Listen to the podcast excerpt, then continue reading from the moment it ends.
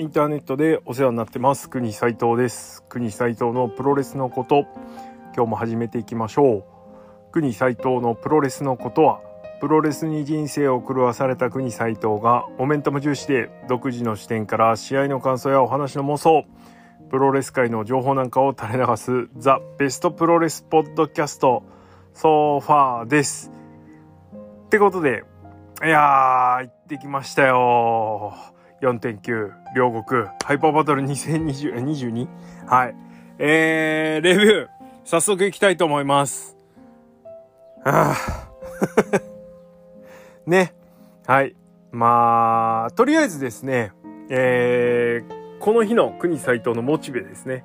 えー、前日にあったノアの後楽園大会、それから同日にあったノアの後楽園大会、この二つを蹴って、えー、まあ、ザックモードに、えー、長岡行ってから、えー、ザックモードに入っていたので、もうね、かなり心も体もつぐっていました。まあその間、ぶっちゃけこのハイパーバトル22からドンタクにかけての裏情報的な話がですね、耳に入っていて、ああ、だったら行く必要ねえなとか ちょっと思ったりしてた部分もあったんですけれども。まあ、ね、どこまで本当だかわからないですからね。裏話っていうのはね。まあなんで、まあ詳しくは、徳のプゴとのあの、知りたくなかったニュージャパンカップのことみたいなやつがあるんで、そっち聞いてくださいよ。はい。まあそれ聞いたらね、おあ、そっかってなる人もいるかもしれないので、まあよかったらサブスクってください。でね、まあそういうテンションで言ってたので、えー、だ違う、そういう情報が入ってたんですけど、逆にね、あの、わかんねえよっゴングなるまでわかんねえよってことで、まあ、テンションを上げてですね、そしてあの、まあ、コンディション？体はともかく心のコンディションをですね、しっかり整えてこの一戦に向かいました。えー、その間、ノアの後楽園大会非常に面白くて、あのー、いや、行けばよかったなって、ちょっと思ったりもしながらも、いやいや、でも、新日の両国ならやってくれるみたいなね、謎の期待感も持っていました。で、そこに来てさらにゴーセン君のあのインタビューですね。えー、こちら本編の、えー、環状電車特別便のことでですね、詳しくは語ってますけれども、まあ日本のプロレス、まあ正直、その、いろんな面で、ちょっと後陣を排してると、アメリカのプロレスにね。えー、っていう話がありまして。で、そこに、あの、今回の両国大会というのがちょうどタイミング的に来ていて、なおかつここの両国大会、久々の新日本の、あの、フルパワーの興行でした。なんで、とにかくやっぱ期待はするわけですよ。で、頑張ってくれとも思うわけです。はい。えー、そんな感じで見に行った両国大会だったんですけれども、てんてんてんということで、早速、早速？いや、今日は短いよ。はい。えー、軽くレビューいきましょう。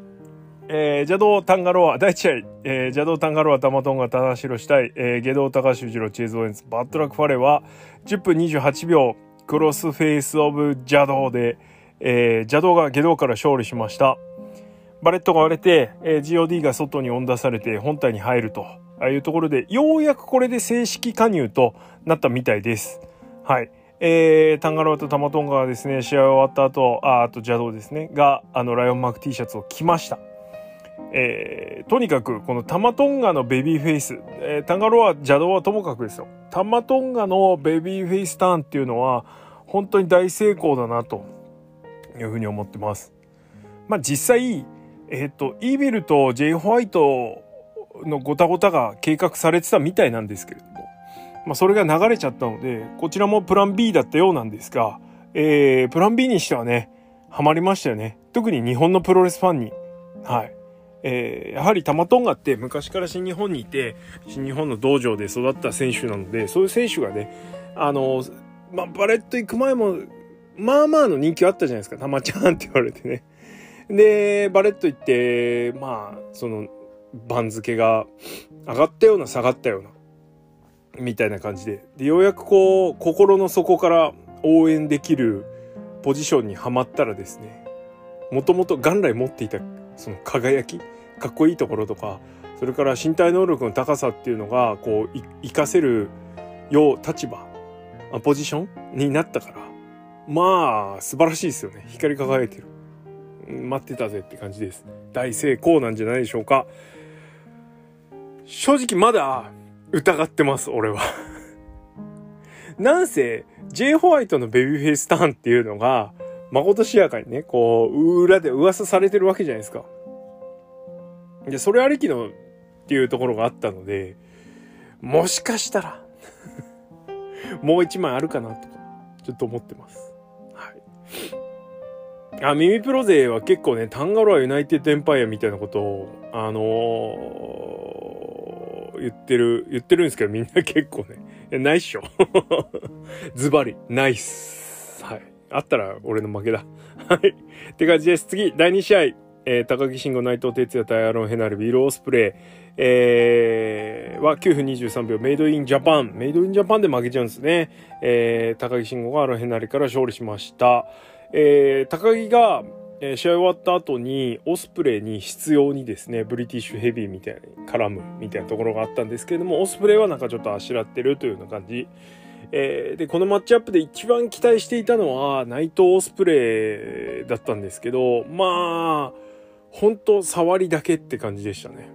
うん、ただ、あの、いい試合になりそうな予感はビンビンさせてくれる動きだったので、まあ、ちょっといつまで引っ張るのかわかんないですけど、G1? わかんないね。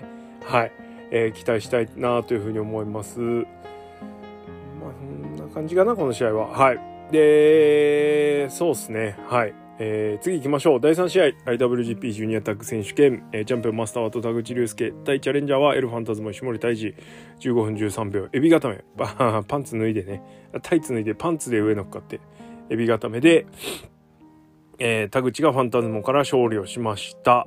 えー、途中に、6-9ムーブがですね、6-9同士打ちムーブがありまして、あれを定番化してきたら恐ろしいぞ このチームはって感じです。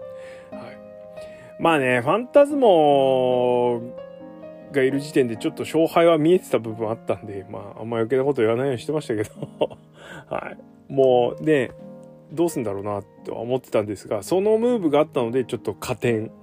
ただ減点、えー、マスターと。やっぱダメっすね。ダメって言うとちょっと言い方悪いな。あのー、なんだろう、クリーンヒット。いいのパツンとはまった後に、えー、ガンガンですね、あのー、あれなんですよ、そっぽ向いてアピールしちゃうんですよ。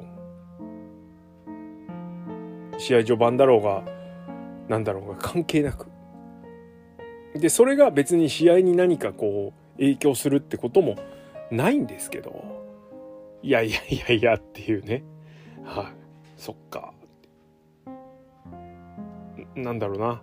アピールポイントとうん、その戦うポイント戦いっていうのを見せるっていうところがちょっとやっぱずれてるんであんまどうなんだろうなって感じです正直はいああいうところはちょっとなんとかしてくんないと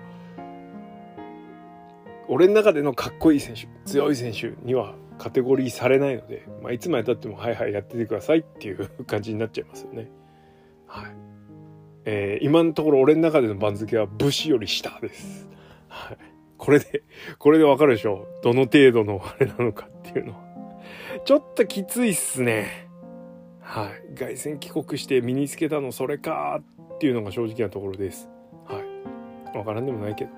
次、第4試合、えー、KOPW2022、えー、矢野徹対太一、4分18秒、場外押し出しで太一が勝利しました。まあ、ルールとか、設定とかはともかくですね、あの、なんだろう、えー、どう、勝ちポイントが明確なので、ごちゃごちゃやらない分、面白かったですね。はい。4分でも楽しめたというか、いうところ。えー、ちょっと多いって思ったのが一つだけ。えー、まあ、相撲ルールじゃなくて、あくまでも場外押し出しなので、相撲関係ないんですよ。相撲関係ないんだけど、相撲大好きな太一から提案したルールで、で、太一が、相撲だったら、先に負ける展開にしちゃったんですよね。あの、円図切りかなんかかな。して、自分からボン、バタンと倒れたんですね。もう相撲じゃないからいいんですよ、全然。全然負けても何でもないんだけど、そこがちょっとな、相撲だったら負けてたっていう事実。はい。細けえな。でも面白かったです。はい。あの、太一がね、場外を押し出した時の怪獣の脇っぷりはなかなかのもんでした。はい。で、えっと、試合後、なんとマイクを握ってですね、これかけてメインイベントでやらせろと。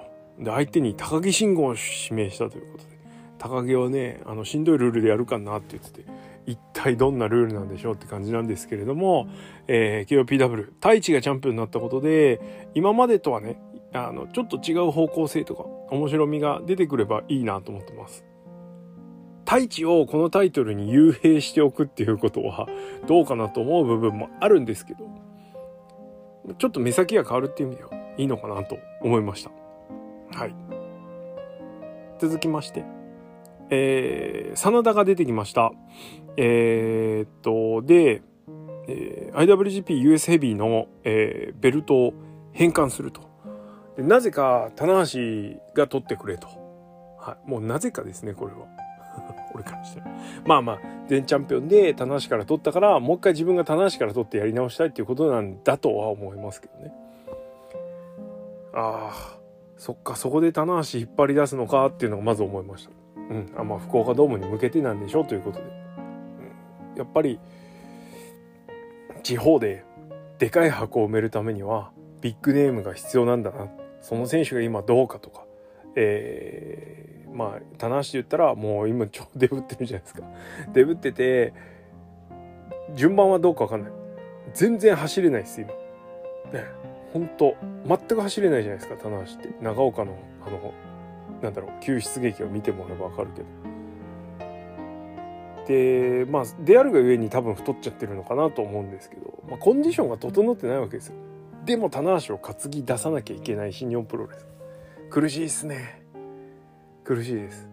これでしかやっぱりお客さんが入んないからこういうマッチメイクにするしかないっていうんであればそれこそ高専君の言ってた夢のないプロレスになっちゃうなっていう、まあ、ただ一般層からしたらそれでももしかしたら盛り上がれるのかもしれない、日本のプロレスでより多くのお客さんドーム級でお客さんを埋めようとするんであればこういう人をやっぱり使わなきゃいけないという事実。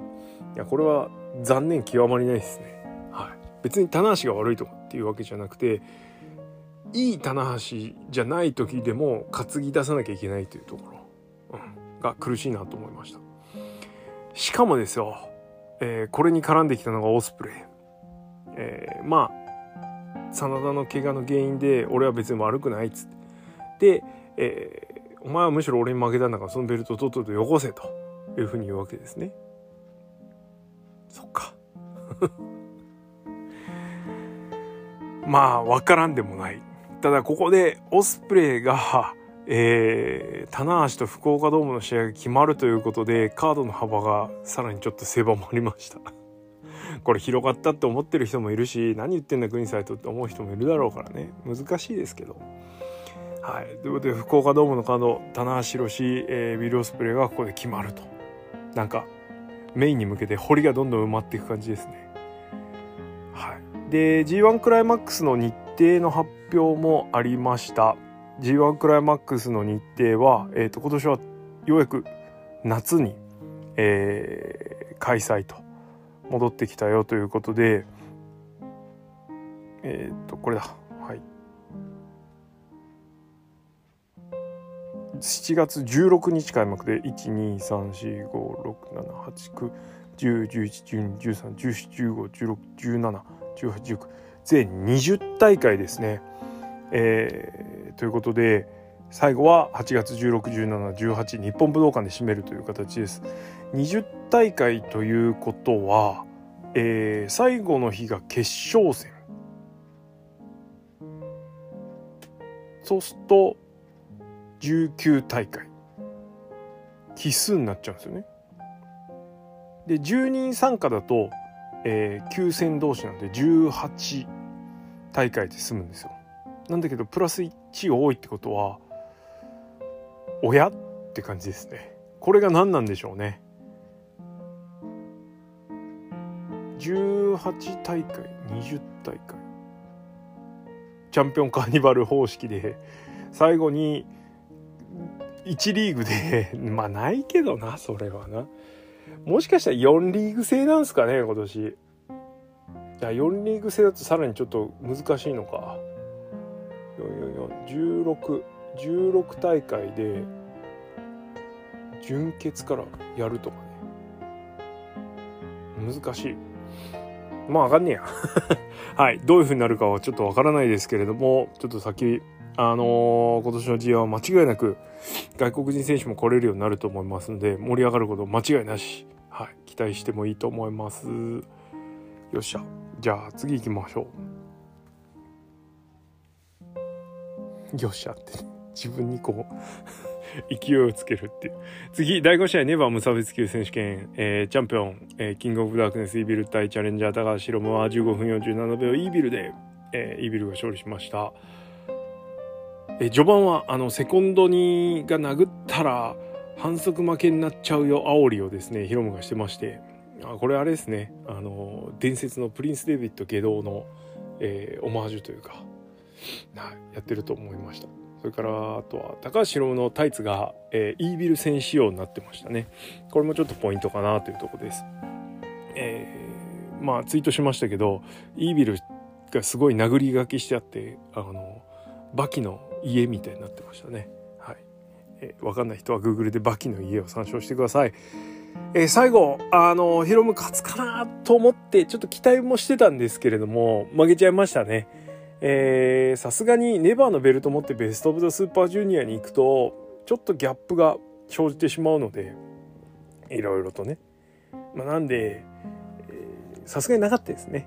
ベスト・オブ・ザ・スーパージュニア直前のネバー体感というのは、えー、ただ、えー、イビルが防衛してさあじゃあどうすんだろうなと思ったところで追ん出されたタマトンガがね大成功。ベビーターン大成功のタマトンガがやってきまして、えー、次の挑戦者。になるということになりました。まあ、この一連の流れで繰り出したガンスタンがですね、久々に超美しいガンスタンで、はい、惚れ惚れしましたね。えー、今日、今日というかこの両国大会でテンションメーターが振り切れた数少ない瞬間の一つです。はい。素晴らしいガンスタンでした。よかった。はい。えー、イービル・タマトンが、えー、注目です。結構総力戦になりそうですね。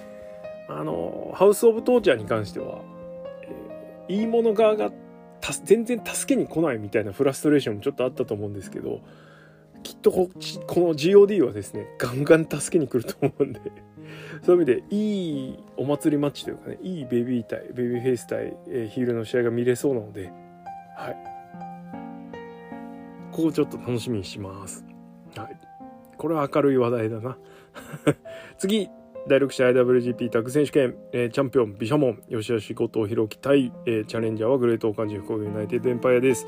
16分5秒、えー、ツアーオブジアイランドでジェフコブが YOSHI-HASHI から勝利しました。いやこれマッチオブザナイトですね。あの、一番面白かったです、今日。この両国大会で一番面白い試合になりました。えー、まあ、ビシャモンの実力を言うまでもなく、えー、この1年ぐらいで一気にね、積み上げてきた感じ、えー、です。何よりもやっぱり吉橋のこうなんだろうビビってないというかキョロキョロしてないくなったっていうのが一番でかいですよね。堂々としてる吉橋強い。でそれに対するグレートオーカンジェフコブこの日ですね実は OG オープンのカイル・フレッチャーが会場に来てたみたいなんですけれどもまあそんなのはどこ吹く風でえー、ユナイテッドエンパイア取っちゃいましたちなみにカイル・フレッチャーっていうのは、えー、海外でもユナイテッドエンパイア入りを果たしている、えー、タッグ屋さん、えー、OG オープンというタッグ屋さんの人の一人です。ということはって感じですけどね。はい。えー、で、まあなんでその流れがあるんで俺ちょっとピシャモン勝たないかなと思ってたんですけれども、まあグレートオカーン、えー、例のあの、なんだ、女の子を救った件、感謝状もちょっと流れもあってですね、えー結構やっぱり追い風が吹いてましたね。会場もどちらかというとこの試合っていうのは当然毘沙門が、えー、いいもんでユナイテッドエンパイアが悪者になる展開なんですけどもちょっとニュートラルに、えー、会場の雰囲気がなってたので、えー、試合もそんな感じだったのかなどっちがいい悪いとかっていう感じもせずですねはいもうなんかいいいい感じのニュートラルな、はい、タッグの好試合が見られました。まあいろいろ良いシーンあったんですけれども、まあこの試合はね、あんましのごの言わんでもね、あの、試合見りゃいいんじゃねって 逆にいい試合なんで、余計なこと言わなくてもいいかなと思いましたね。うん。なんか無駄なところ、突っ込みどころもなくですね、はい、すごく良かったです。えー、やっぱり、やっぱりですよ。あのちょっと後藤が引いてて吉橋が前に出てるで面白いっていうところに関してはまあもうもうねこんなん最近ずっとそうですけどちょっと覚醒の感がありますね。はい、あとは、えー、最後のフィニッシュのツアーオブジアイランドがまあここ数年でもね屈指のダイナミックさを誇ってたのでそれが個人的には良かったです。コブソイヤーの新しいあのリングギアになってましたね緑色かっこいいです。えー、試合終わった後はですねあの例の件を彷彿させる彷彿とさせるかのような「泣いてんのか?」みたいな「パンケーキでも食うか?」みたいなマイクアピールもあってですね。ああよかったですね。もうあの試合内容。それから試合後のプロモも含めて、えー、完璧だったと思います、えー、ここも、えー、先ほど言ったテンションメーターの振り切れた瞬間の一つですね。勝利からのプロモ。はい素晴らしかったと思います、えこのチームがちょっと長い揮してくれるのを期待したいんですけどね。ねえ。ちょっと見たいっすよね。ほんといいチームだし。えー、でリマッチ。一応ねもう一回やってやるよってことでリマッチするんだとかちょっと思ったんですけどさらにですねあの食い下がってきたチームが試合後にありましてエリア51、えー、チェーズ・オーエンズバットラック・ファレー組も挑戦、えー、を要求するという形であの一気にですね 人気チームになりましたね。素晴らしいです。はい。とにかく、えー、強さを見せるという意味でもこのグレートオーカンジ福組っていうのは素晴らしいですし、まあ、あと何よりも王冠がですねあのタイツショートタイツになるんでそこが俺的にはポイント高いです。ショートタイツの感かっこいいですね。はい。ということで、ユナイテッドエンパイア大会おめでとうやったー喜び。はい。です。第7試合 IWGP ジュニアヘビー級選手権チャンピオンエルデスペラー対チャレンジャーショーは20分33秒ピンチェロコでデスペが勝利しました。はい。えー、っと、ショーがですね、あの、乱入なしで悪者ぶりを全開に発揮してきました。えー、その悪者ぶりたるや、えー元鈴木軍バリバリヒールのエル・デスペラードを上回る、えー、形で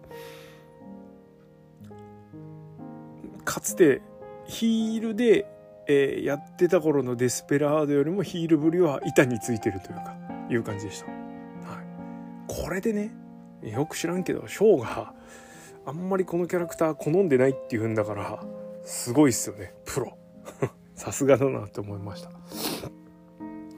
で、え、ー、と、ヒールムーブしつつも、あの、着実に腕攻めをしていくショー。はい。これが何気にポイント高いなと思いました。シングルマッチに、えー、どうしても、こう、短い試合だとこの辺がね、こま、あの、じっくりできないんであれなんですけれども、悪いことしつつ、えー、ポイントになるのは 腕攻めっていうのが良かったですね。途中、あのー、ちょっとね、怪我かみたいなポイントも挟みつつ、まあちょっとあそこなんで左腕いたんだかだかよくわかんないんですけど正直。そっからねすげえ左腕いたんで。まあまあ。まあそこはお察しじゃないですか。左攻めなんで。はい。まあ、なんですけどそこもすごく良くてでねちょっと何気にやっぱりねショーがこうあれなのはその櫛田とあのグラウンドマッチをねやった流れとかもあってこういう試合がやりたかったみたいなところもあったりしてで充実もやってるじゃないですか。でそれの上のこう腕攻めとかまあフィニッシュのスネークバイトもそういう系の技です。うん。でそのチキンウィングアームロックあえてそう言いますけどまあ言ったらホバーボードロックですよ、はい、ダブルリストロックというか、はい、これをねちょっとやってくるんですよねまだ。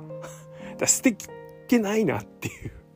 ショーはまだ捨ててないんやでっていうねところがちょっと声を大にしてというかポイントだなとかちょっと思ったりもしてます。はい。ピーポー。よいしょ。えー、で、まあ、とにかくこの2人が両国のセミファイナルでタイトルマッチしっかりやりきってですね違和感ないというか素晴らしい試合をしたということはあ非常に良かったなと思います。えー、改めてデスペラードの、えー、堂々たる王者ぶりっていうのは、えー、すごいなと思いました。はい。ってな感じです太一が KOPW 取ってデスペが IWGP ジュニア防衛したんですよ。いやあとは ラストピースって感じなんですけれども、はい、メインイベント第一 IWGP 世界ヘビー級選手権は、えー、チャンピオン岡田和親ザクセバーチャレンジャーザクセバージュニア、えー、28分25秒レインメーカーで岡田が、えー、ザックに勝利をしました、はあ、この試合はちょっとですねまあ詳しくはきっと藤子ブラあたりでもう完全丸投げさせてください。きっと語ってくれるんだと思います。語んなかったらごめんなさいですけど。えー、まあザックに勝ってほしかった。ザックの勝ちを期待してたんですけれどもまあなかなか叶わぬ願いというかいうところでした。えー、ザック・セバージュニアっていうあの新日本プロレスにコロナ禍でも貢献し続けた男が報われないというのはやっぱり少し残念なところもあるし、え、それを差し引それをさ抜いたとしてもザク・セバージュニアっていうね希代の名レスラーが、え1番っていうスポットが当たらない、えー、なんだろうな。便利使いをされちゃってるという事実はまた残念ですねこれは。はっきり言って。間つなぎじゃないですかこれって。それでいいの？ってちょっと思いますけどね、はい、評価されてるっちゃ評価されてるんだけど。我々 我々ザック・セイバージュニアファンからしたらもうそんなんじゃ満足できない。そろそろっていうとこですよ。はい。いや悔しいの。悔しさばかりが募る一戦でした、えー、しかもあのザックの試合の面白さである、えー、攻めの多彩さっていうのが、えー、この試合はなかったです、えー、レインメーカー富士の腕殺しに終始あの不信苦心をねしていてなんだ？なんだ？とにかく腕殺し一辺倒だったんでそこもちょっとねなんかいろんなものをちょっとあダメなのかなとかね。足攻めたらいかんのかな謎の邪推をしたりしてしまいましたよいやー悔しいのほんとねあの恨み節しか出てこないのでもうあんまこの試合余計なこと言わないです。とにかく、えー、ザックにスポットが当たらなかったということ、えー、それから思いのほか試合が面白くなかったこと、えー、この2つにより、えー、国際と非常に落胆しております。えー、今日のこのレビューもですね、ややちょっとネガティブ傾向にあるのは、そのせいかとも思いますので、本当ごめんなさい。えー、昨日の試合直後の特納はもっとひどかったようなので えー、俗に言う界隈コアっていう人たちにね、あの、慰められる始末ですわ。はい。まあまあまあ、そんなこんなでやっております。はい。えー、またね、ザックにスポットが当たる日を楽しみにしたいなというふうに思います。えー、あ、そうだ。で、デスペのところから言ってなかったですね。えー、デスペの試合が終わった後は、えー、石森が挑戦表明して石森とデスペが、えー、どんと決まりました。さらにはフランシスコ・アキラも来ましたね。ユナイテッド・エンパイアの X だった人が、えー、なんですけど、えー、ここはなんかスーパージュニアって言ってじゃあ今日じゃなくていいじゃん出てくんのみたいな。どんたくでよかったやんって感じなんですけど、えー、一応顔出しをしたという感じですさらにうん IWGP 世界ヘビーの方は予定通り、えー、もうあえて言います。予定通り内藤哲也、えー、となりました。マネーメイキングね。ビッグマネーが動くカードはこれらしいっすよ。はい。ということで、えー、岡田内藤3度目の対戦、どんたくでやるということになりました。いや、2月の試合がね、すげえいい試合だっただけに、もう一回やんなくてよくね思います。これでね、次俺内藤負けたらちょっと俺、やだよ。内藤別に全然応援してないけど次こそ内藤勝ってくれって思いますもんね。ほんとね。はい。ということでえー、両国大会しんどかったです。帰りの足取り重かったわマジで。まあ一応ね、あの試合前は楽しむべくですね、いろんなグッズ、あの配ったり配布物いろいろあるじゃないですか。ああいうの全部もらってね、もう完全超楽しむモードで行ってきたんですけどね。いや、なんなら、はい、柴田のサイン会も参加してですね、柴田から心強い言葉ももらいました。えー、期待しといてくれというふうに言われましたので、えー、次の柴田の試合は期待して待ちたいと思います。ってな感じで、まあこれから新日本プロレスまたいろいろ動いてくると思いますが、今、超モチベ下がってるんで、はい、また追っかけしていきたいと思います。どうやら、ドンタクシリーズのカードとか流れはもう早々に発表されたみたいなので、え、こちらもね、ちょっと別回で撮りたいと思います。はい。ということで、両国大会、えー、しんどかったですけれども、これからもプロレス見てくぞって感じです。いや、諦めたらダメだからね。諦め、ま、やられて立ち上がるのがプロレスですから。プロレスファンだって一緒だよ。つってね。はい。頑張っていきましょう。はい。えー、国斎藤のプロレスのことは、リスナーの皆様のリアクションはガソリンです。意見、活用ご質問などありましたら、質問箱もしくは、ハッシュタグ、プごとでお寄せください。